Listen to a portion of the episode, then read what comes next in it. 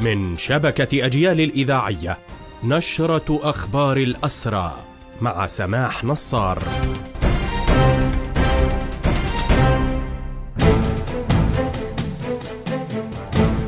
أهلا ومرحبا بكم إلى هذا اللقاء. حملة الاعتقالات التي يشنها الاحتلال متواصلة طالت الليلة الماضية وحتى صباح اليوم. 15 مواطنا من الضفة أفرج عن مجموعة منهم لاحقا وتوزعت الاعتقالات على أريحة بيت لحم الخليل والقدس. منذ مطلع العام الجاري بلغت حالات الاعتقال نحو 4300 حالة اعتقال وفق إحصائية لنادي الأسير.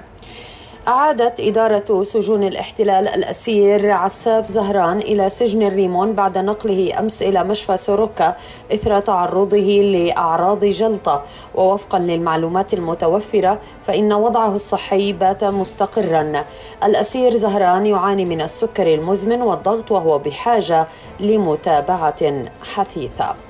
في أخبار هذه النشرة علق المعتقل الإداري عمر صادق كميل وهو من قباطية ويبلغ خمسين عاما إضرابه عن الطعام الذي استمر لعشرين يوما رفضا لاعتقاله الإداري.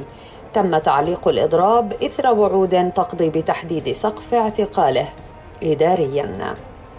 في أخبار نشرتنا شنت قوات الاحتلال حملات تنقل تعسفية ضد الأسرى طالت عددا من المعتقلين وبينهم مهندس نفق الحرية الأسير محمود العارضة كذلك طالت الاعتقالات عددا من أسرى الجبهة الشعبية وبينهم القائد الأسير وائل الجاغوب وفي ذات الإطار تم نقل عدد كبير من الأسرى من معتقل إلى آخر.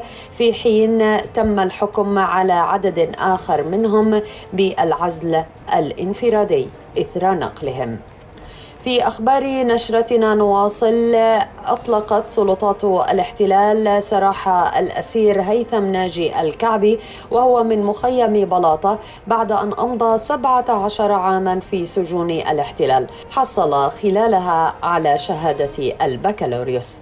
دخل الأسير سامي محمود صبح من طول كرم عامه الحادي والعشرين في سجون الاحتلال منذ اعتقاله عام 2003 الأسير صبح من الأسرى الفاعلين في سجون الاحتلال وتمكن خلال سنوات اعتقاله من استكمال دراسته وحصل على البكالوريوس. بهذا مستمعينا تنتهي هذه النشرة. قدمناها لحضراتكم من راديو أجيال. تحية الحرية لأسر الحرية وتحياتي سمح نصار.